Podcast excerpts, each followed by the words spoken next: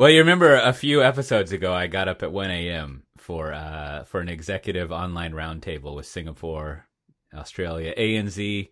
You know, is that is that a common? I think I asked this at the time, Matt Ray, but is that a common bundling Singapore and Australia? Uh, yeah. And then Yeah, and I then you do you just do you just like throw India in there too? Is that kind of like its own region? No. India, Singapore. so India India is like its own thing. Yeah, yeah. I mean, India is its own thing because usually, you know, like when I moved out here, we said APAC, Yeah, and then Oceania, when, if I uh, remember. well, no, no, no, that was you. Um, oh, damn it! yeah, we say APAC because we're we're talking about like Singapore and Japan and, and Taiwan and, and Hong Kong and but then um then we started saying APJ Yes, because the Japanese like to you know they're off on their own island they they want to be separate sure. but uh and then when we're in Singapore they usually say like ASEAN Whoa. like Asia Southeast Asia nations I guess Oh, I- because you got to have like Indonesia yes. in there, and Malaysia, Yeah, and yeah, Vietnam, and Malaysia, Thailand, Cambodia, yeah. Laos. um Do you but- put the Philippines in there too? Uh, yeah, yeah. Okay, Uh, I've okay. had uh, you know a few calls with the Philippines. Um, but like India, uh, it doesn't usually get bundled in because there's so many people there, and um, it's it's seven hour time zone difference from uh, New Zealand. Yeah. So there are- yeah. Yeah, so there, there's a really big gap there. And I mean, is, New Zealand two or three from Australia? Isn't it? How many Uh, hours is it? well, they they don't do DST, or maybe I don't know. Oh, I've, I've uh, fuck. I'm I'm gone already. right now, right now it's two hours. Can you imagine trying to coordinate a call between like uh like w- w- is Arizona no daylight saving time? Arizona offset like England and then like I don't I guess New Zealand now. Like this would just be like a nightmare. Uh, like you're just going to crash production if you try to do that. Huh. So yes, right now for me, it's two hours behind New Zealand and two hours ahead of Singapore. I guess I guess why this came up in that one a while ago is because the the theme the the, the one of the the slices of that online executive call was everyone here speaks English like as you know uh, a lang- a business language and so like we had Australians and S- Singaporeans people in Singapore and then there were some people Yes. in India and it was all you know uh, fluent English whereas earlier this week I had another one uh, with uh, Japan, which which was nice. That was fun, and then uh, I had one this morning with Korea, which is also fun. Consequently, I have two versions of of me slow talking through my usual video with Korean and Japanese subtitles. For anyone who's been Oh, waiting for that, have you ever done the uh, the live translation? yes, yes, Ooh, that's you know because I I did, I did uh, I gave a talk in in Tokyo uh, a while back and met with the translator beforehand, and you know they they were like, "Are you going to use any euphemisms?" mm. And yeah, I'm like, "Yo, fuck if I know." yeah, Ask me Um, after the talk. yeah, yeah. I, I- I was just like, uh, you know, you know, they they want to know about euphemisms and acronyms, and Yeah, you know, yeah. acronyms I I cleared up, but it was uh it was an odd experience because you know you're giving the talk in front of an audience who almost all of them were wearing headphone headsets, yep, you know, and then being Japanese at the end of the talk, it was just very polite clapping, and you know nobody comes forward to ask questions, and it was just. Whew, either that or my, my talk totally yeah, yeah. That that was that was a nice thing about the the ones we had this week with with uh, people in Korea and Japan is there actually were. I mean, we had a couple of canned questions, but there actually were like a a, a good amount of uh, questions from the audience. Which, like, I mean, I'm sure y'all have had this experience. You get you know you get prepped ahead of time by your people who are in the region that like people don't ask questions, don't be shocked. And you're like, yeah, yeah, I get it. But it was, it was, uh, it was fun. But consequently, I had two more uh, early morning risings. Now, you know, we had an extensive discussion of webinars. I saw some, at least one person who worked on demand gen thought it was a uh, good discussion. Someone at, at BMC, and I was thinking like, wow, we must have done a good job if the demand gen person is like spot on. So. Uh, I think I think maybe over the course of the next few months we'll have some coverage of uh, virtual executive roundtables, and uh, we'll see. We'll see. Looking those- forward to it. Yeah, I've been trying to think of a metaphor. I, I, I haven't done extensive enough research, so a lot of this is going to be wild speculation. But like I've been reading up on this whole, uh, uh, you know, Google is retaining some trademarks for three projects. You got the you got the Istio, you got the um, Angular, which I think yep. Angular is like a JavaScript framework for UI stuff. I know our old friend Charles Lowell, big in the Angular community. He's he's he's got all the angles. See what I did there? and uh, and then they got Gerrit, which I think Gerrit is for testing or something like that. Now, it's CI/CD, yeah. Now, Matt Ray, as always. Now, maybe Brandon is going to be like a dark horse on this one and surprise us with his domain knowledge of open source trademark stuff. But I'm primarily going to rely on you as always for some some generalization here. But my understanding is that this so Google formed this thing, the Open U Up something, and uh, the idea is we are going to retain legal ownership of the trademarks for these three projects, which I think I think if I was being all nerdy, I would say the marks. But basically, mm. those words Istio, Angular, yep. Gerrit, and I think that's what they've said so far. And and they're going to be retaining that ownership in the spirit of the most open openness that open can be, uh, and everything. And and for some reason, I mean, and I have speculations, but like for some reason, the, the CNCF people, I don't know what the Angular community and the Gerrit community, I don't if, if that's even a thing. I'm sure for Angular it is, but like the CNCF people are like, oh, Istio, which is so Istio is basically like a, a service mesh thing, right? It's like a way to. Yep. Uh, if you have if you have containerized applications that are basically distributed applications of little components that talk with each other over the network and you got to deal with a bunch of shit for that and istio helps you do that uh, and so like that seems to be the emerging standard for doing uh, uh, having all your containers talk with each over each other over the network. And like I guess the point is there's code in CNCF that is sort of like open source code, but then yep. if if effectively Google owns the trademarks, now to be fair, there's a board that has like majority Google people, some ex Google person, and as as the as Tim Anderson at the Register put it, three academics. I don't know what I mean. sounds okay, uh, but effectively Google controls the trademarks.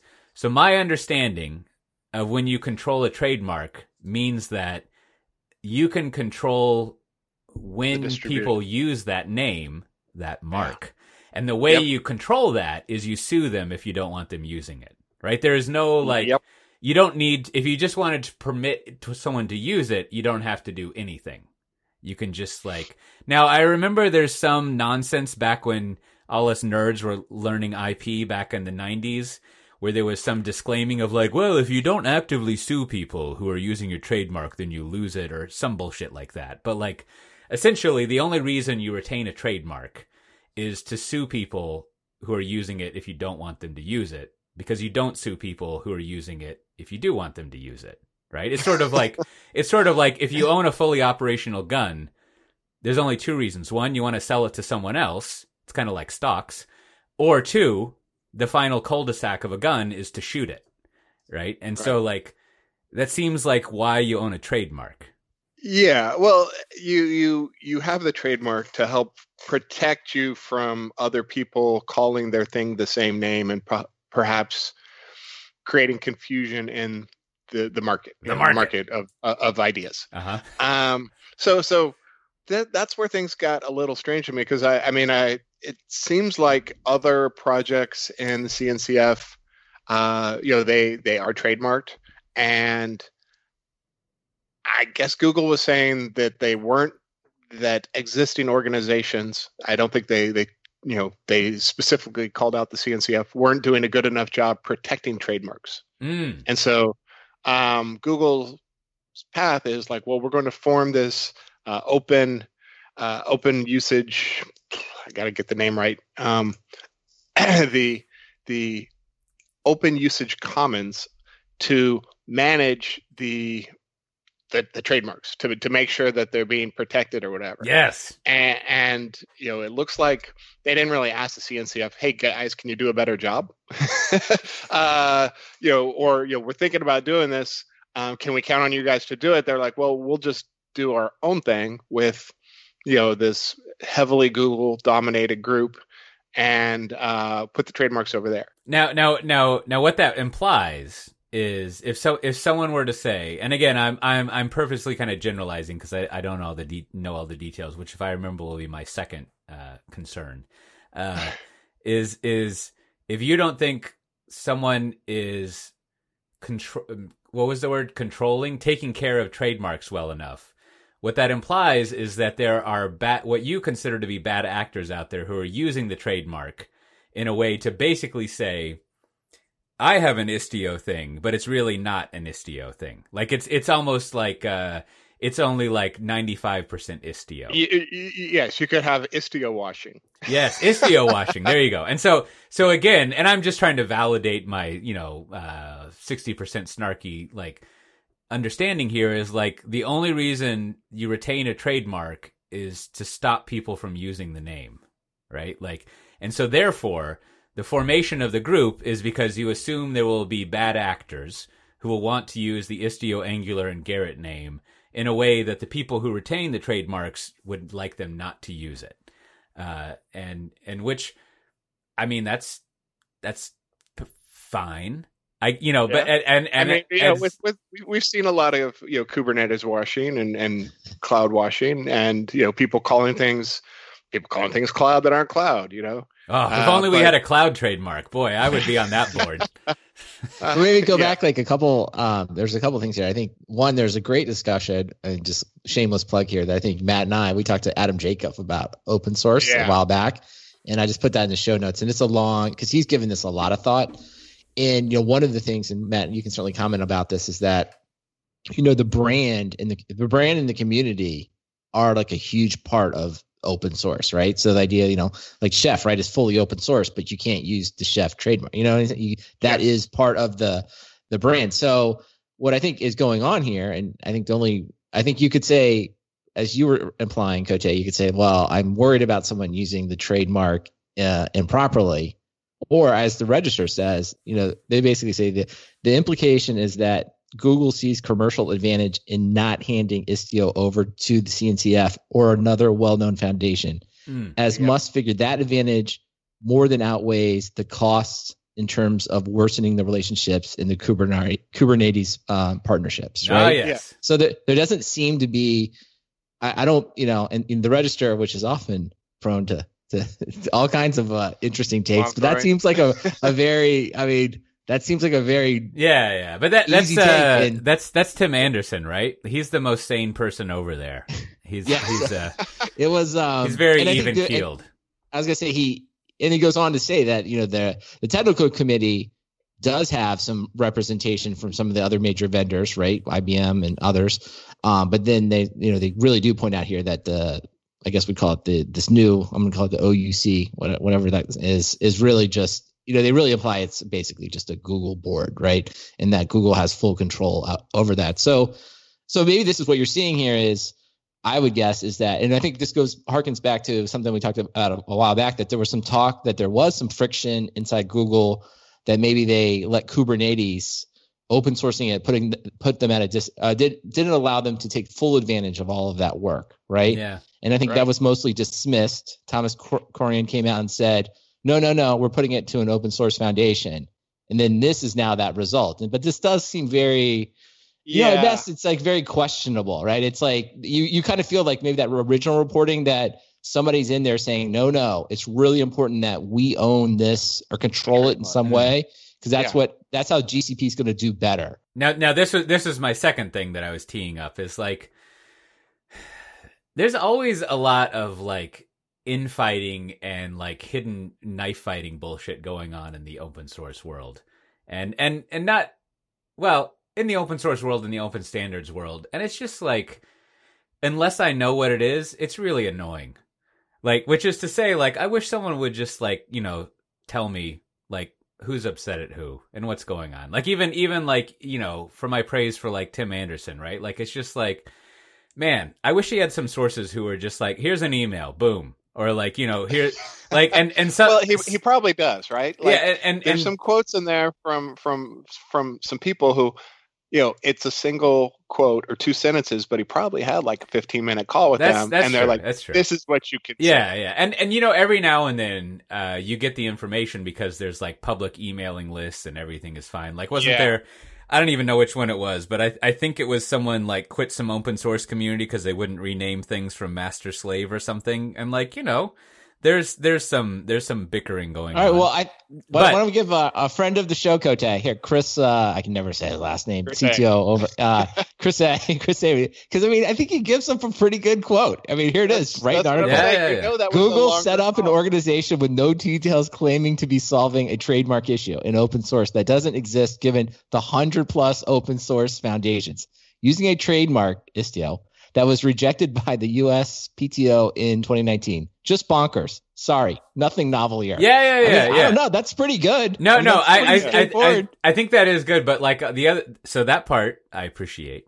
Sort of, for example, again, I don't know what's going on here, but like, you know, over the years in the open stack world, it would just be like, oh my God, if we could just have these people, like, uh, to use a phrase from another podcast world, just like neighborhood stick fights and just sort of like sort stuff out, it would be a lot more efficient, right? Like, we don't need That's to have true. all this, Yeah, like, that's true. like all this skullduggery and this running around and this like you know uh you know channeling like simon phipps and virtue and all these things. It's just like god damn it.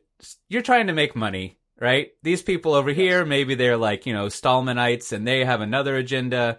And just like don't don't make all these foundations. Just be like if we don't own this trademark we can't control people who use it and our concern is this or like on the other side it's like Yes, but we want to have a more open approach and have mm-hmm. people be able to implement this, and we want the architecture to be that. So if you restrict us, and again, I have no idea what goes on in the Istio world, right? Like I barely know. No, what but I think is. you're right, 100 percent here. I do think that would have been. I don't know if it was talked about at Google, but it does seem like an- you know the second slide after the this new foundation slide could have been, hey, we're just going to stay to the community that we're going to retain the this trademark uh, because we feel like it's in the best sense, the best for our business at this time. Like they could just say that it would upset people, but it would, Yeah. you know, I don't Even- know. even that- even but that- that's using the word what- business would have been fantastic. I, I and, and and again, again, I want to be very clear. By would have, I, I'm like, I don't know what's going on in this instance, but in a, in a Scrabble like this, if someone was like, yeah, it would be better for our business if we retain this. Right, like in, instead of like whatever virtuous gobbledygook But- people in situations. but that's where like we are, do. right? Right? Because they put out this Istio thing. They got IBM to contribute code to it to the initial like launch of Istio. It's been out in the open for a while, and now now that they're coming back and, and saying, well, you know, we're going to manage the trademarks for this thing. The other vendors who have been in this game all along are like, wait, you're doing what? You know, like Oracle and IBM are, are saying, you know, hey, we were working on this too, and now you're telling us we can't make money you know, so or we can't call our thing Istio. That's essentially what it's going to be. Yeah, you can't yeah, call yeah, yeah. yeah, and you know, and, and, and so so so essentially, Google is telling them this is our business now. Yeah, You know, yeah. and- no, I guess so. so- right, right. So, so there. I mean, I guess. Yes, that is that is like with with they, they didn't come out and use you know the- exactly the exactly. exact words, but that's what they're telling them. It's it's so it's sort of like with with eighty percent con, uh, confidence and rhetorical rhetorically accurate deniability for Google. That is the case, right? And so so it's sort of like. Oh, I think I know what's going on here, but then Google can always be like, uh, right? Like, you know, we we didn't say that, and we're just We which, want it both ways. You Yeah, so right, what about right. some game theory here, right? Because I think the next move is for these the people not Google to then fork this and be like, we're taking it forward, right, right, right. and we're and we want it, and then throwing out a crazy idea. You know what they can name it? Rename Istio. They could rename it Service Mesh, Ooh, and then like and then it. it's just like that's what we're doing. What are we working on? We're working on the Service Mesh project right, right, right, that is based on Istio and it's part of the CNCF. right. And they could Right? have, they I mean, could like have, that would be they could have be a, a good move. It would be great. They would have a FAQ and it would say, question, what does service mesh mean? And they would say, service mesh is Greek for service mesh. I, I, I think I think you are probably very much onto something. I mean, Oh. because you know when you you you brought up you brought up kind of the the chef open source and, and Adam Jacob stuff, and you know when we changed our enforcement of trademark, we told people like this means we're not going to let you dis- d- distribute, you know, chef and call it chef. You know, we worked with people, you know, we worked with our community. There's a, a, you know, a, a fairly vibrant, you know, uh, open source distribution of it, but there's no confusion similar to like, you know, Amazon's open distro for Elasticsearch. You know, they've got that confusion where, you know, I'm sure Elasticsearch.com people are getting tickets opened from the Amazon side, and they're like, "Hey guys, you know, you didn't want to pay us, and now you're opening tickets. You know, we didn't want this confusion." So, uh, I mean, you know, Chef, we were pretty explicit why we did it, and we told people, and you know, we're okay with it. We didn't. Uh, we didn't we didn't go to the register and say we're doing it because of these guys you know? Uh, those those guys we had conversations with them. Um, but but the point is like yeah you need to be explicit because you know you can't have this you know open distro for elasticsearch that's a mess. And you know they're going to have to fork it. You know that's that's the Yeah, logical yeah. conclusion. Yeah, I, I mean, I mean, uh, there, there's there's two other like uh, uh, precedent to use that word lowercase p. Like you know, there was the whole uh, Hudson Jenkins thing where like Yep. when Oracle bought Sun, the uh, the premier, I think still primary CI tool back then used to be called uh, Hudson, and uh, Mhm. for some reason Sun owned the trademarks of it, and then uh, and then Oracle was like. I, I don't know what happened, but Oracle just like decided to like shit the bed on that one, and then well uh, and- open office too yeah, and and then so all the people were like, "Fine, we'll fork it and call it Jenkins," and then uh, no one remembers what Hudson is, uh, unfortunately. So so there there was that, and then uh, you know on the other to, to play the other side, there is the ongoing um, like Oracle Google lawsuit over Java and Android, which like. I'm a little more sympathetic. I think we've talked about this a couple times, but I'm a little more sympathetic to like or not sympathetic, but it's a more compli- complicated issue in that like can you can you copyright and trademark a Java interface? Like that that starts to get like really really 'Cause, yeah, fun they- they- they really don't fun to think about. Java. Yeah, but, yeah, yeah. yeah. And and and yes. and yes. starts with a K. Yeah, and yes, IP nerds out there, I know there's a difference between copyright and trademark and all of that. But, you know, that's like saying there's a difference between like a surface to air missile and a missile that gets shot from an airplane. It's just like whatever. It's all it gets used tactically the same way in the business world. They're both shooting down things. Yeah, yeah. And, and I don't know, it is uh maybe it's great. But but you know, it is it is it is weird. And my own my only ask of the community, you know, I I, I joke around with all my expletives and my uh colorful language. But you know, just be more upfront. It's okay. It's totally cool if you want to say we want to make money here. It's all right. it's all right, And- man. and and you know if if if you don't want to come out and say that you could just you know tell your friendly podcasters the back the backsides of the stories and and we can use the uh what was it the the richard's rules of engagement and and not Yeah. name the names Yeah, Yeah. yeah, yeah. La- lady Yeah, we'll Lady be like- House's rules.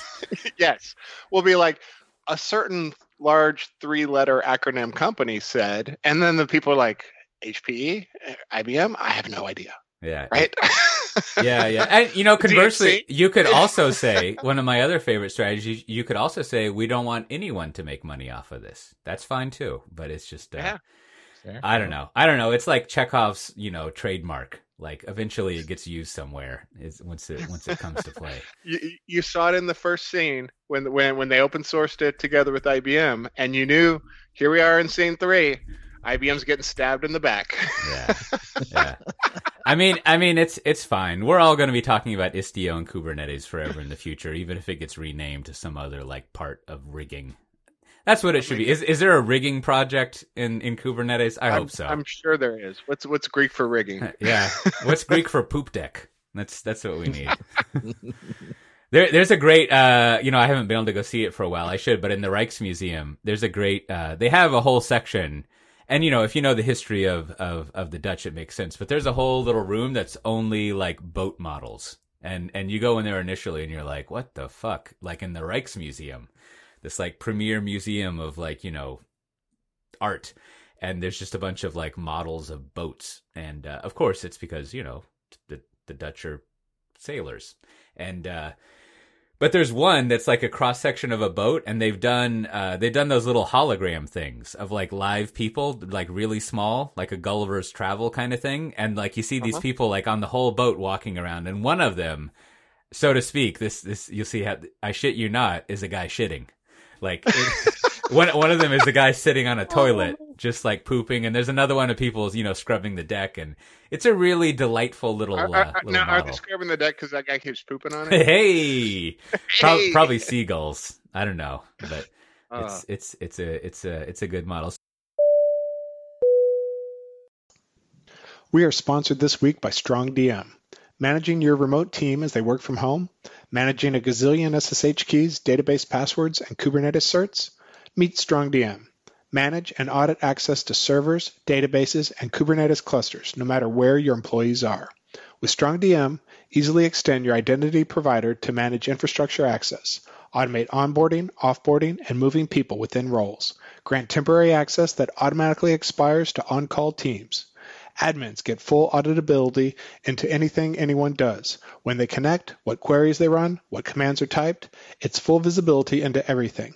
For SSH, RDP, and Kubernetes, that means video replays. For databases, it's a single unified query log across all database management systems.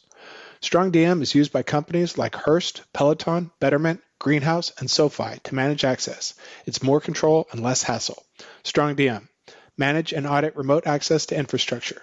Start your 14-day free trial today at strongdm.com slash SDT, all caps.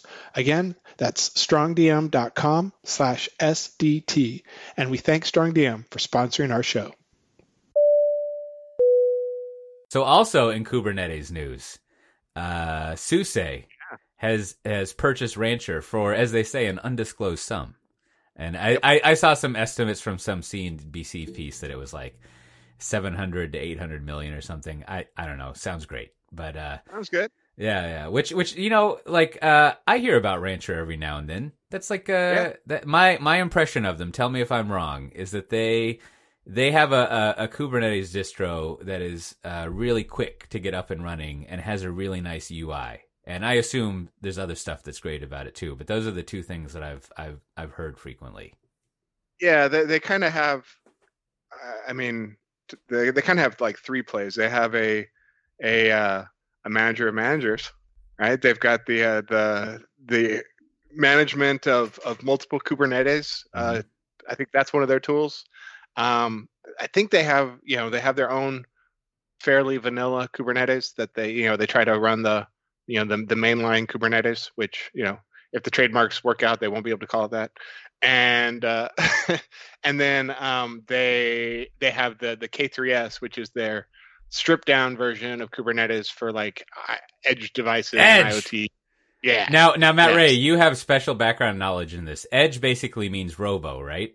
Like re- remote office No. branch office. Like Uh, yeah. Well, yeah, yeah. I mean, Edge is like potentially not connected to the internet by a good connection. Right, that's, right. that's how I. It, it, it Right, so- basically it basically means a small scale off the internet Kubernetes cluster, right? Yes. Yeah. Or, or you know, sometimes off the internet. So Okay. you know, a lot of times, a lot of times when people say Edge, sometimes they're talking about desktops and laptops because Yeah. they're like, well, you know, people turn them off. but you don't, pro- you don't but, turn off. But probably they mean like they mean like big box stores and warehouses and like yeah, yeah, and yeah. like occasionally like missile systems, right? Like oh sure, sure. Like, like th- Uh, is well- it doesn't the stealth bomber in 2024 it's going to run Kubernetes, so that would be a flying edge, basically. But like, it, it's sort of like an independent, small scale Kubernetes cluster, is what edge Yeah. means. Yeah. Yeah, yeah. So so you might like I think Rancher had said they had customers who were running, you know, hundreds or thousands of Kubernetes deployments. Hmm. You know, and so that's that's kind of their their bread and butter is like, you know, the people running a lot of small ones or, you know, uh, in stores. You know, one of our one of our customers has, you know, Kubernetes running in, you know, a couple thousand stores. Yeah. Um so yeah, that's that's a common ish use case. I, li- I uh, like so- that. I like that. Couple thousand stores. You know, no big deal.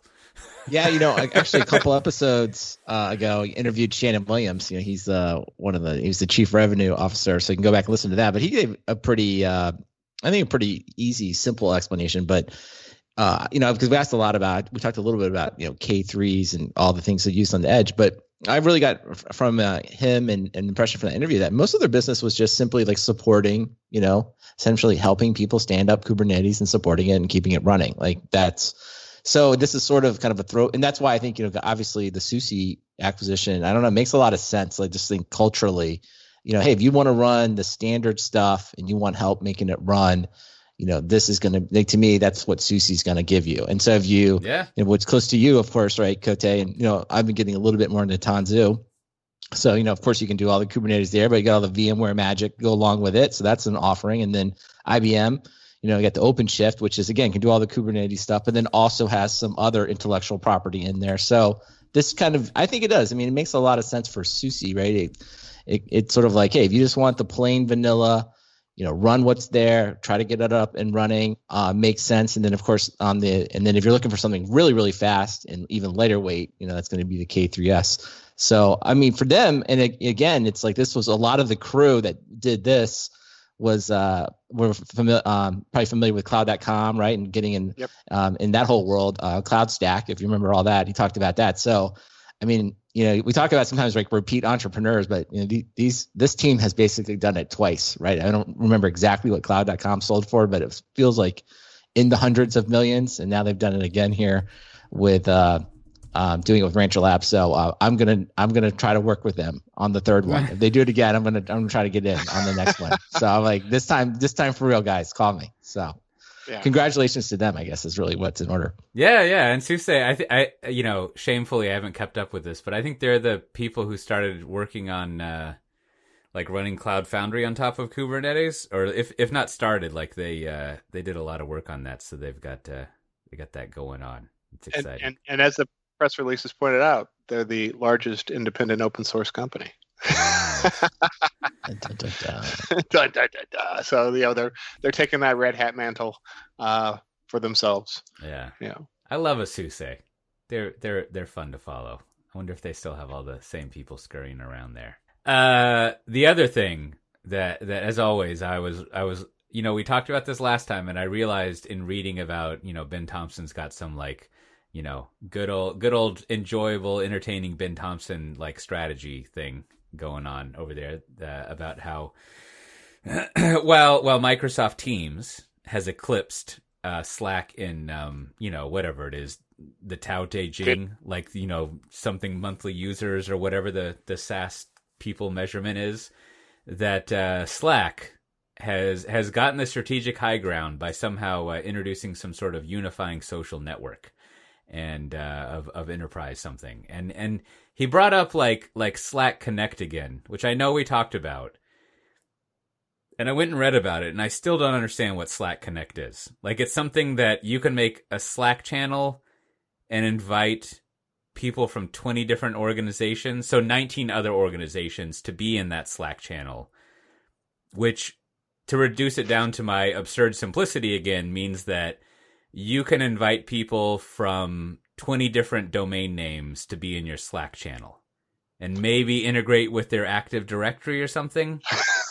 like, Yeah, uh, kinda. Yeah, I mean, I I've been, um, we're not using it yet, and I I kind of threw it into our you know our Slack support team. I was like, hey, you guys want to turn that on? And then it was like crickets.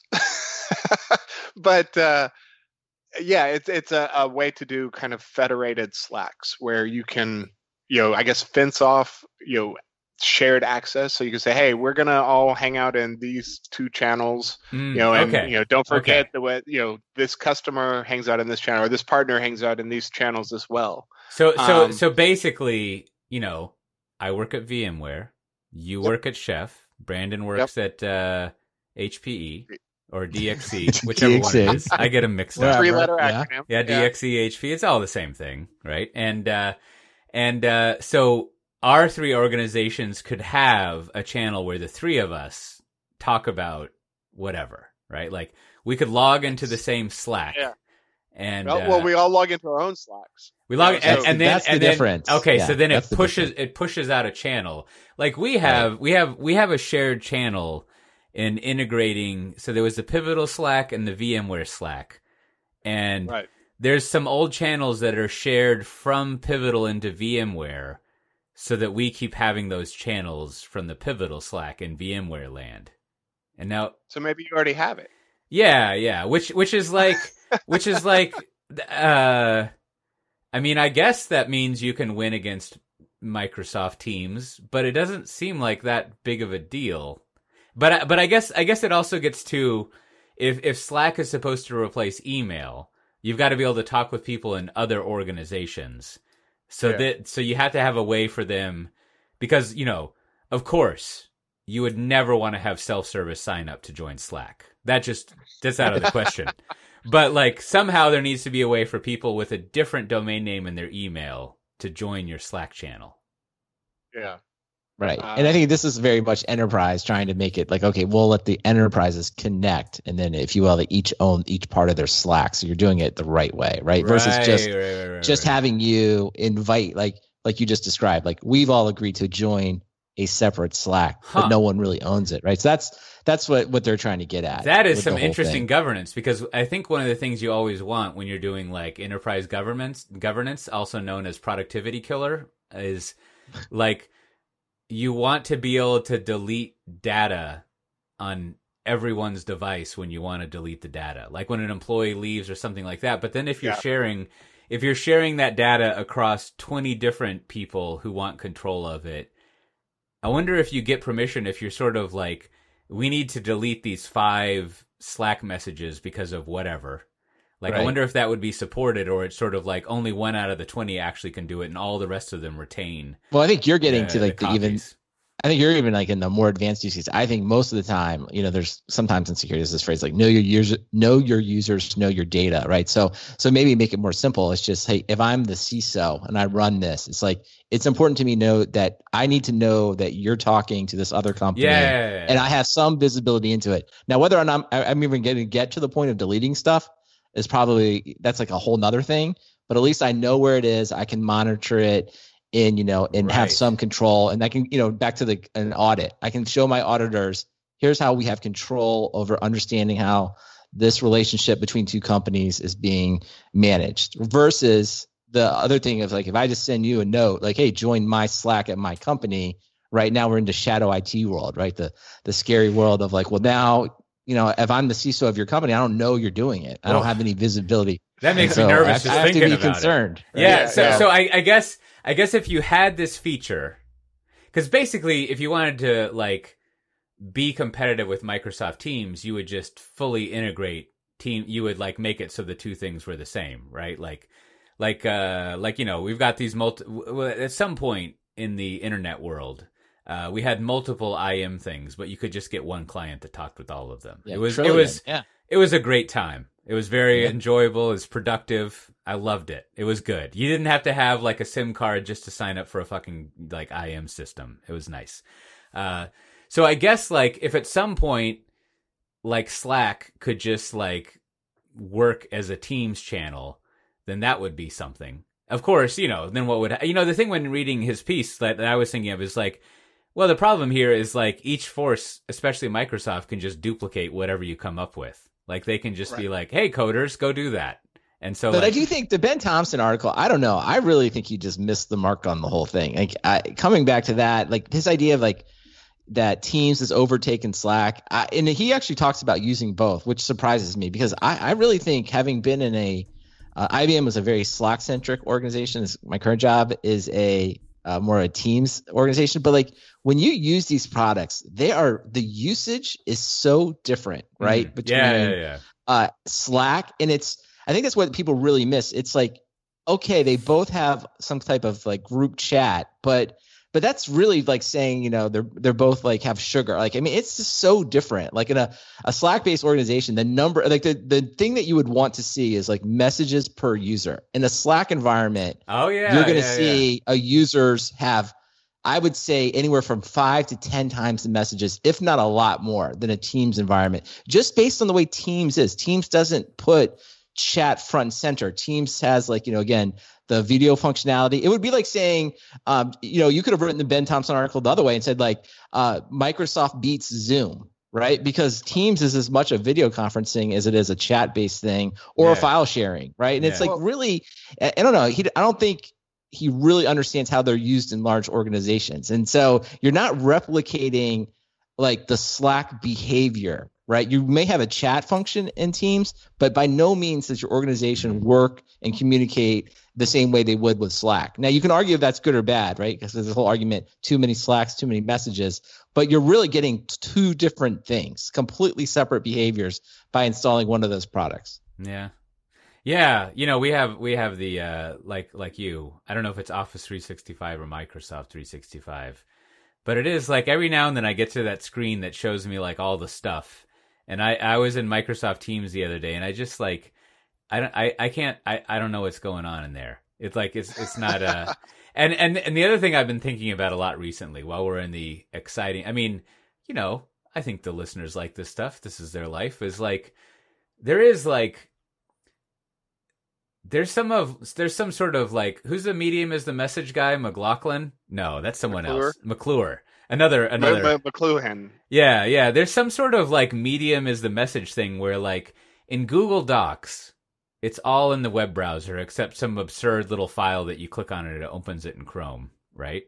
Whereas in like I don't even know what to call it in in OneDrive, in Office 365, there's actually a Word file on your disk, and Yep. it's very like there's something Very going different. there's something Yeah. going on with that, and then of course like oh my god the the web UI is is uh you know. Uh, I celebrate all the effort the developers put in to making that functional. it it looks like a lot of work, uh, and um, it's because they couldn't use Angular.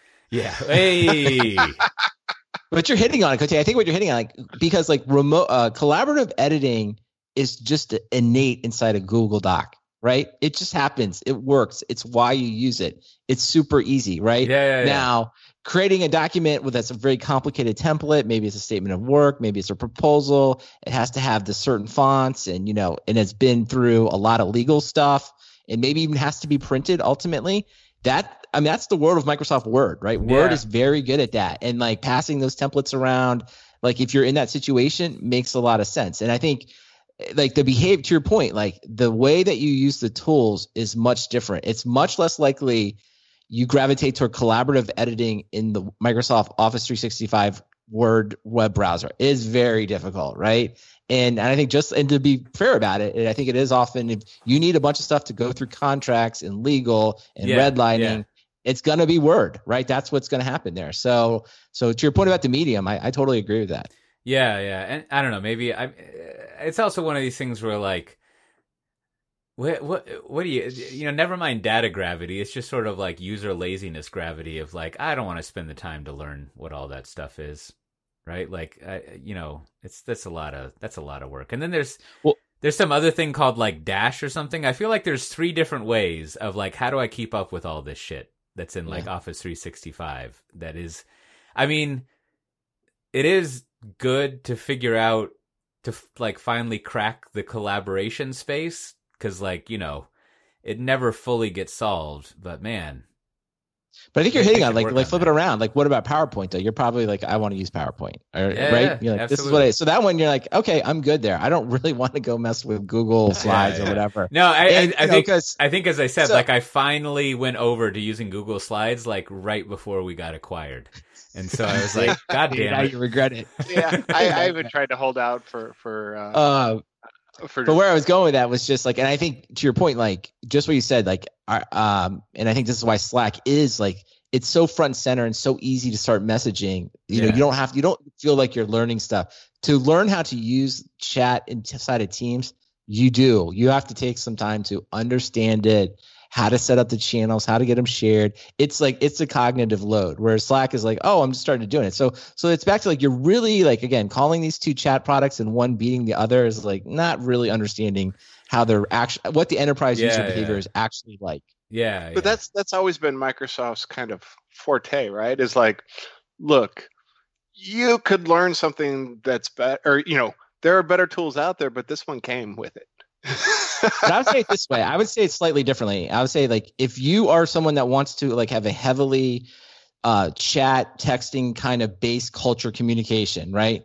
it's going to be very hard for you to replicate that in teams. It can be done. I'm not saying it can't be done, but I'm just saying you're going to be at a place where you're like, you're going to have that moment of like, hey, this is the way I want to work. We should just have Slack, right? It's kind of like the PowerPoint. I get paid to do presentations. I just need PowerPoint. Stop pushing this crap on me. Let me do my job, right? You're going to have that same kind of feeling. Now, now, maybe the company doesn't want it, right? Or maybe, and again, like you can be at a company that doesn't have a strong chat based culture that uses email and meetings or whatever, but it's just a different choice. You are kind of making that choice with the tools that you pick. Yeah, yeah. It's like it's like when people want to use Keynote, and I'm like, just don't even don't even get started with that. Oh, I love Keynote. Keynote is for your But- personal projects only. Yeah, That's yeah, the only Keynote- time you can use it. Keynote gets broken out for all my personal presentations, but but Yeah. but yeah, I mean that that's almost like um, you know when when you know back in the development days when you would go you know to a shop and they're like these are the tools we use yeah, and you know you you had this kind of bristle bristling to it because you know like well that's not how i feel productive. And they're like you know what? We've chosen a standard rather than what will make you most productive. Yeah. and that's that's kind of how i feel about teams. It's like every time i log in i'm like yeah great. Everyone has it. Yeah. Yeah. I mean i th- i think to to to close it out with an absurd thing at the moment i think i like the word file. I'm i'm i'm sort of like i don't know i haven't had to collaborate with anyone but i feel i don't know i'm feeling like the the word thing i kind of like that and, and it's it's a maybe it's just because it's something new and novel but it's fun to have this idea of like here's a here's a document not like a a fancy like wiki page that i'm typing in like yeah but when it comes time to collaborate with somebody Yeah, like the yeah. collaboration in google docs is so much nicer. That's true. That's true. I, I haven't really experienced that that that much yet. So that I would say if you have like four, say even five, five or less collaborators really working on something, I think the file thing will be fine. You'll it'll be good. You'll feel good. But It- if you yeah, get above yeah. that, if you get much above that, s- certainly a mu- past ten, it's just a complete nightmare because they're going to get some file sync error. Somebody starts Yeah, overwriting yeah, you, yeah, and it's just Well, like you just want to go back to source safe. yeah, and you know, and, and then this and then my my you know? main concern is like, and I'm sure this is handled some way if you do it right. Is like once someone emails that file, you're fucked, right? Like yes like like that's just it's just like i i Well- there is no way that you could handle all the cases of that and someone's going to email a file and download it to their personal computer edit it and then email it back out and then it's just like oh hey Okay, I so mean, there's I- that mistake. I'm gonna also here's a quick tip of the week. Another one is by default when you open up a, a, a file in Teams, right? It'll be editable, which is probably mo- maybe what you want, but autosave will be on. So you may just be like, reading something and like not really, you know, you may not be Hmm. thinking, I'm just, oh, I'm just consuming this, like more like PDF style. I'm just consuming. I can't do anything wrong. But then autosave will be on. You'll close it, not knowing whatever. Yeah, maybe you made some Oh. changes, and so so what you can do is you, when you go in there, you can basically there's a setting that says like, no, this but is that, like that a, lock the, the, file. the default like like so uh, you know From your words hoping- to the Microsoft product managers, my friend. Like, I, I, like, you should No, just get a I- warning, right? You should get a warning. Like you can't have like the autosave default is. I could see like a lot of meetings happening around this. Like on one case, you're like, you never want to screw someone no, no, out of that- losing that- their that's changes. That's not what i'm mad about i'm mad about the edit by default oh, right well, right because I, I was walking a, a a new a new user you know someone who was new to google docs and Mm-hmm. you know they were like fir- first you know they, they were also new to slack. So they they threw a powerpoint into the channel and somebody said could you put it in google docs so we can collaborate on it? And then they threw it in there. And then i you know then i was like hey can you've you've got it view only. Can you go in and turn on comments? And what they did was they made it editable. And then I was like, no, no, no, you don't want to do that. You know, because then first off, you're new to Google Docs and you know, you're gonna you're gonna have to go and figure out how that edit history stuff works. And nobody wants to go in there. What you want, what you want is the little comment windows where you're like, all right, and you hit the little check, you know, for whether or not you want to accept it or, you know, report back in your commentary. And you know, I walked them through that and they're like, oh, that works pretty well. And so, you know, four or five of us hit up this same PowerPoint slide deck and it, it was okay right? But can you imagine if we'd been emailing that thing around and it would have been like, you know, dash zero one dot, you know, Matt Ray's copy. Hold on, let me jump in here, Matt Ray. Not only can I can I imagine it, I I could I have pretty. It's pretty easy. It's not. Yeah. I'd say I think it's some are you, are you saying for me. no imagination required Uh, but yeah, hold on. Let me just open up my Outlook real fast to get some uh, current examples. I'm very familiar with this. Oh, yeah you know i think i think i think we could do it that we should start sending around a talk that is basically how to do collaborative document editing, right? Because I think I think I think this is this is a skill that most people do not have. And and by do not have what I mean is like it's it's it's like a tabs versus spaces like code code spacing type of thing where it's like you should at least be aware that there are systems for doing this and like pick a system right so like Mhm. like for example what you just you know i hadn't really even thought about it but like i go through this exercise in my head all the time is like when i share this document with someone i want them to leave comments but not be able to edit it right whereas i think what most people do as as you're just saying is like they just turn on editing and you're like no no no no no no no that's not like and in fact i i love the in i love the I love these productivity tools. Like in Google Docs, my favorite one is like the uh, comments and suggestions, which like forces the track changes on them, and they can't actually delete like the stuff. You know, they, Right. it, it doesn't force you to go into their their like you know revision diff thing, and what that's great, right? That means that no one can come and like you know poop all over your stuff in a way that you forget what it looked like when it was clean. And That was my point. yeah, Yeah. yeah, yeah. And and it is like I think I think maybe for the rest of 2020, for 2H 2020, if we could just get, you know, in these these post-COVID times, we need to focus on uh, productivity and we've got to be responsive to the headwinds. And I think I think if you want to de-headwind yourself from the COVID, uh, just by default, everyone should send out their documents with suggest changes instead of full edit. And I think you're gonna Yeah. this is going to be probably 0.01 uh, increase to your GDP, and uh, your your CAGRs Now- are going to be through the roof. Problem now, now, solved. now, now I have a sad epilogue to this story. the the epilogue, of course, is they weren't familiar with Google Slides. They had uploaded PowerPoint, so they went back and they told me, I opened my original PowerPoint and I hand migrated all the edits. I Oh. oh, Oh boy, you know, That's a bad g- g- collaborative editing of slides is just that. Oh. That's that doesn't Oh. need to happen. That's like oh. oh, it does, it does. no, no. but- I, sorry, sorry. It needs to happen, but so far I have not seen a way to effectively do it. It's like it's like if Van Gogh had collaborative editing of his his you know pieces. It's just like yeah. or whoever Uh, makes all those sad clown pictures. It doesn't have to be Van Gogh. It can just be a sad clown. It's, you know, no big deal. Hmm. All right. Well, there's a couple of other uh, exciting news pieces out there. There's a state of developer relations report. Looks like it's the seventh or eighth. I, you know, I'm no, I know people love developer relations. It's uh, avocados, whatnot. It's good stuff. Uh, and uh, I don't know. There's something about is it Redis or Redis that I haven't read. Looks like things are things are happening over there. Very exciting. Yes. So you know, you know, I bet net net, as it were. What is just net?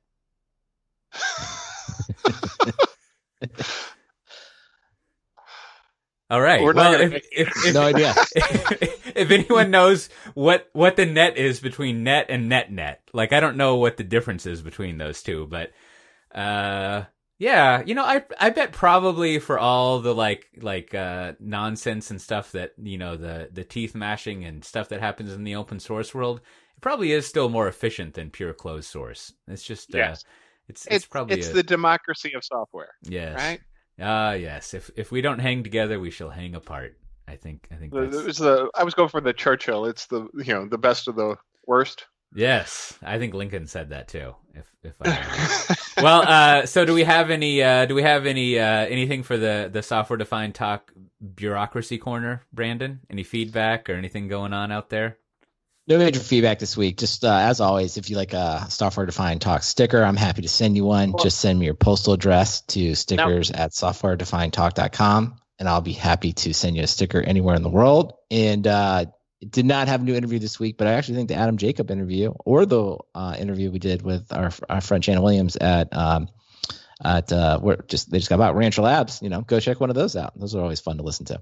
We we did have some good follow up from the last episode though. We got uh, we got Paul CZ to, to make us a burger. Oh, yes. Oh, how do I? Oh, that was like, yeah, that's Yes, officially in the links Th- th- This I think it was within 24 hours, if not Yeah, less. it It was was within like two hours. Yes. It was, yeah, Yeah. he was Yeah. like, I'm gonna go make some burgers. I yeah, think, so make sure everybody knows right just in time for those of uh, you know the celebrating the American independence here, July Fourth. that He did a fantastic uh, how to make a good burger on uh, Mm. what he describes like lean meat that is often only available in Europe. We don't have that problem here. We in the American U.S. we always have a lot of fatty meat. But I actually learned a ton. Learned a lot of how to use uh, mushrooms in your hamburgers and Yeah. uh, fantastic video. Did you did you did you I- see where he sliced a cylinder of cheese and put that on top? I was like, oh, that's fan. He bought he bought like that cylindrical cheese and just like had maybe like a half inch slice of the cylinder and stuck it on top of there, and that was Yeah. that was amazing. I was gonna say if his uh, dev evangelism role doesn't work out, he's well on his way to strong food blogger, video YouTuber Mhm, uh, kind mhm. of thing. I mean, this is good videos, good ideas. Definitely check it out. It's in, uh, I think it's under the nonsense. Maybe I should have a whole different area. But he's got there, and someone also put uh, the blue label burger blend recipe. So, so Cote, no excuses for you not to make great burgers for your family next week. Yeah, yeah, maybe this weekend. The the other the other uh, thing that he did, well, one, he's got that grill that's got the cross grills on it. I don't know what that's called. I'm sure it's got some some name that like it's shameful as a Texan. I don't know, whatever. But it's got like you know, it's got like uh, little diamond cross things instead of just uh, straight. And I think that might help hold the burger in. But you know, he did the thing that I sort of forgotten of, where you like dip a paper towel in some oil and you get some tongs. I can't find my tongs. They've gone somewhere.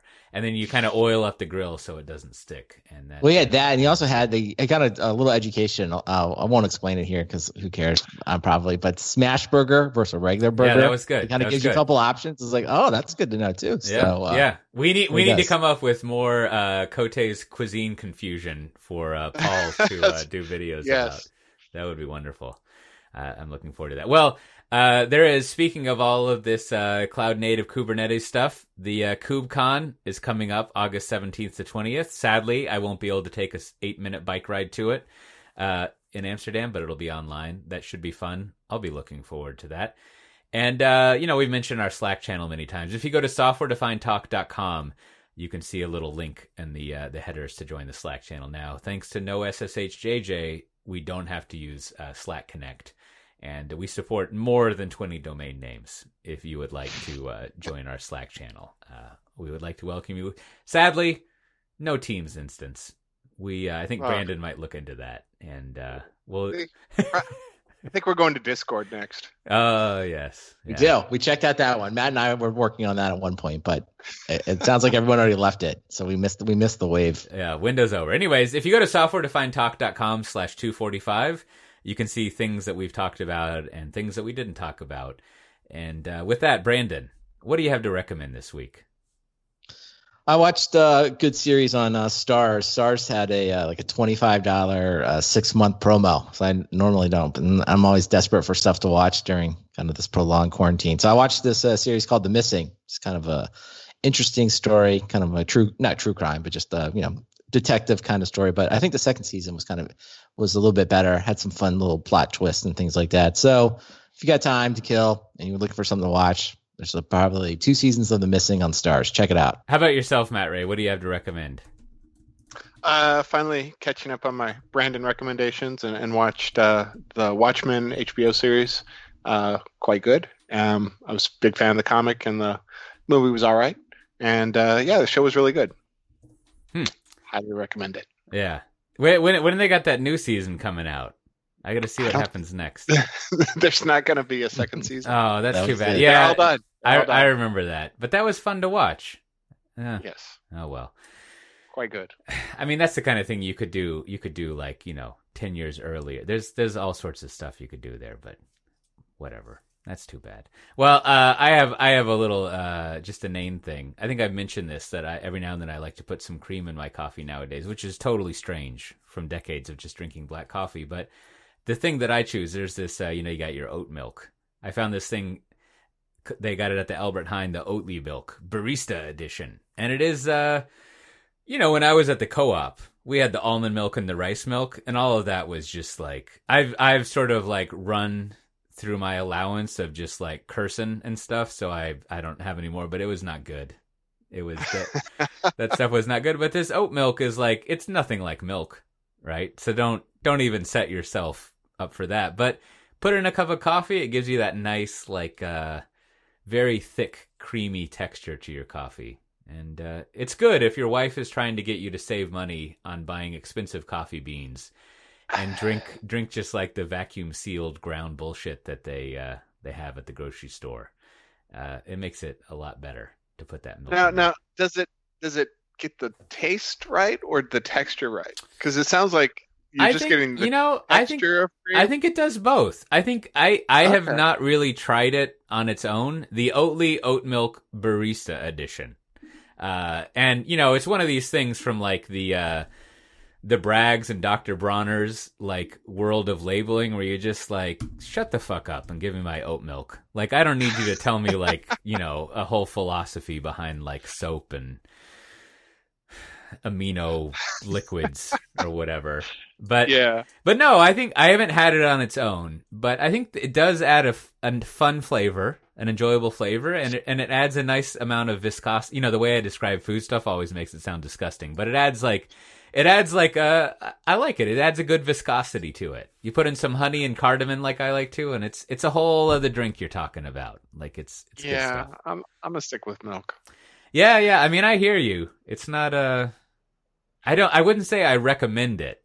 I, I it's just something that I've been enjoying. like here's something that I've had. yeah.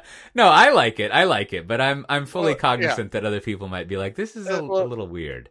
It sounds like uh, we had uh, you know we we had our Fourth of July in Australia meal, Uh, and uh, you know there there are two of us vegetarians in the family, and my wife was trying to recreate like a a pulled pork barbecue thing for Oh, the meat boy. eaters, uh-huh. and then the the vegetarians got the jackfruit pulled pork substitute, and it looked exactly like pulled pork, Oh, I love. I like it that. had it had the overly sweet barbecue sauce of a pulled pork, but the texture, the mouthfeel was like, oh my god, I'm eating you know soggy apple. yeah.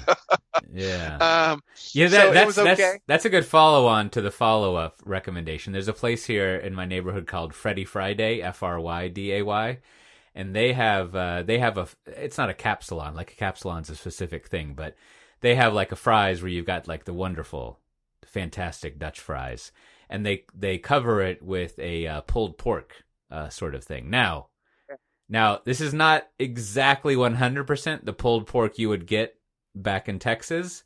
It's a little too sweet. Like, as always, when things cross the Atlantic, people confuse that East Coast nonsense with sugar with like real barbecue. So it's a little too sweet, but it's about as close as you're going to get around here. It's very good. Uh, the, the, the pulled pork fries at the Freddy Frydays. People, if, if you're in Amsterdam, you should go check that out. tell, right, tell him that the guy who brings his daughter in all the time uh, sent you, and uh, that you'll have a good time. Well, as always, this has been Software Defined Talk. If you want to get the show notes for this episode, you can go to softwaredefinedtalk.com slash 245. And with that, we'll see everyone next time. Bye bye.